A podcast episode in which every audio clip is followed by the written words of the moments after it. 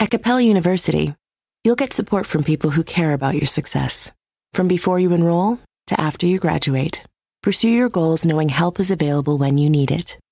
Imagine your future differently at capella.edu.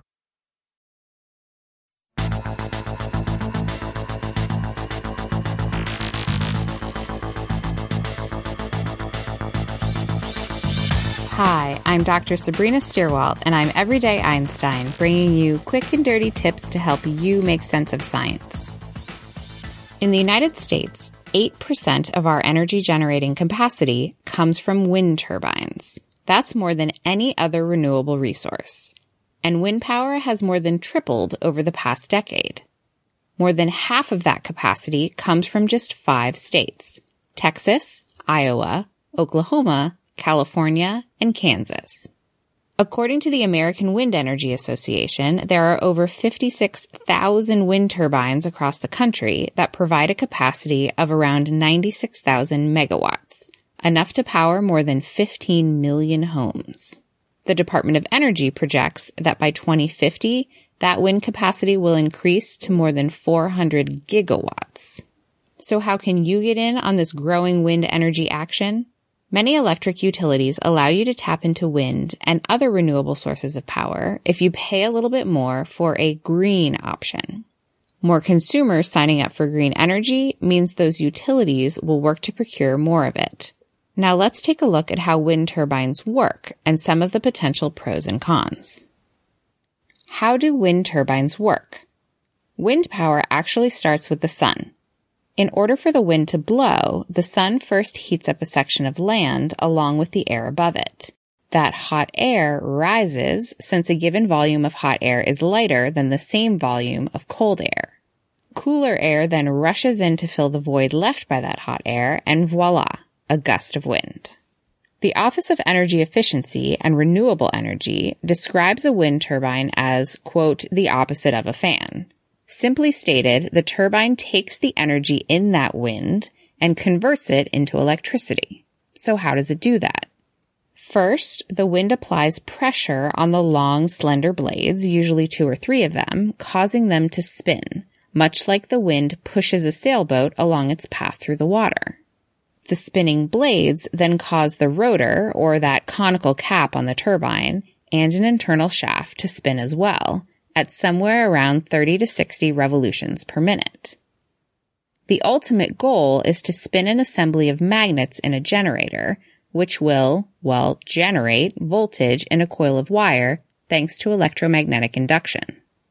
Generators require faster revolutions, however, so a gearbox typically connects this lower speed shaft to a higher speed shaft by increasing the spin rate to around 1000 to 1800 revolutions per minute. These gearboxes are costly as well as heavy, so engineers are looking to design what they call direct drive generators that can work at the lower speeds. So wind turbines take the kinetic energy in the wind, that's the energy due to the motion of the particles in the air, and turn it into mechanical power.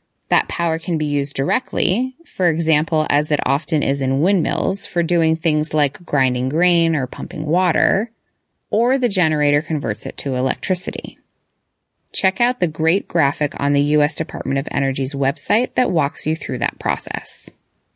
To maximize efficiency, turbines have a wind vane that measures the direction of the wind so that the turbine can orient itself to be more directly in the wind's path.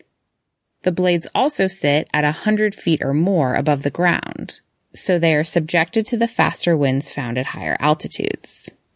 Most turbines further require winds of 8 to 16 miles per hour to operate and have a shutoff function to prevent them from operating at wind speeds higher than around 55 miles per hour because they could be damaged. Walmart Plus members save on meeting up with friends. Save on having them over for dinner with free delivery with no hidden fees or markups. That's groceries plus napkins plus that vegetable chopper to make things a bit easier. Plus, members save on gas to go meet them in their neck of the woods. Plus, when you're ready for the ultimate sign of friendship, start a show together with your included Paramount Plus subscription. Walmart Plus members save on this plus so much more. Start a 30-day free trial at walmartplus.com. Paramount Plus essential plan only. Separate registration required. See Walmart Plus terms and conditions. At Capella University, you'll get support from people who care about your success.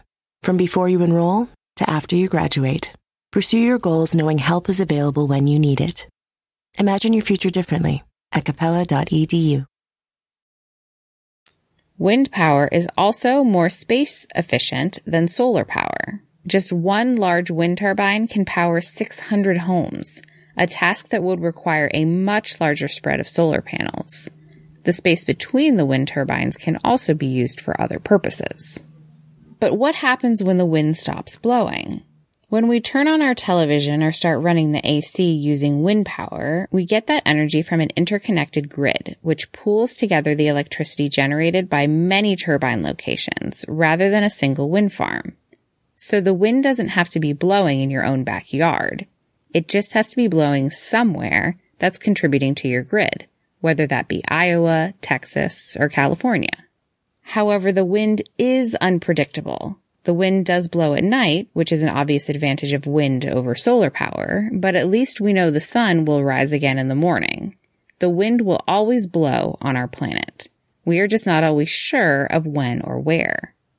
This unpredictability is one of the biggest barriers to using wind power exclusively, and also why your utility company doesn't rely completely on one energy source. Most use a mix, including natural gas. There is a large amount of anecdotal evidence, mostly in the form of complaints from those living nearby, that wind turbines can cause health problems due to the low frequency noise they produce. Those complaints include reports of everything from anxiety to headaches to nausea to vertigo. Notably, this list does not include cancer. However, no scientific studies have been able to draw a clear link between wind turbines and health. And they've tried the Australian government established a select committee on wind turbines, which reported in 2015 that there was a lack of evidence to link any of the reported illnesses to the wind turbines.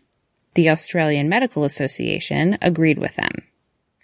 And in an article in the Journal of Occupational and Environmental Medicine titled, quote, Wind Turbines and Health, a critical review of the scientific literature, the authors combed the archives for existing studies, and the worst they found was an association with what they call annoyance. They further concluded that, quote, infrasound near wind turbines does not exceed audibility thresholds, end quote. Further research into the claims of adverse health effects of living near wind turbines is needed to explain their strong anecdotal support and developments of carefully interspersed and well-connected grids of wind farms would clearly be needed if we were to increase our dependency on wind power. High upfront investment costs are also a barrier to increasing our use of this clean, renewable, and sustainable resource. Because fossil fuel rates are so much lower, estimates claim it takes anywhere from 10 to 20 years to break even on a newly constructed wind turbine. The return on that investment in the form of the potential reduction in greenhouse gases plaguing our planet, however, is priceless. Until next time, this is Dr. Sabrina Stierwalt with Everyday Einstein's quick and dirty tips for helping you make sense of science. You can become a fan of Everyday Einstein on Facebook or follow me on Twitter where I'm at QDT Einstein. If you have a question that you'd like to see on a future episode, send me an email at everydayeinstein at quickanddirtytips.com.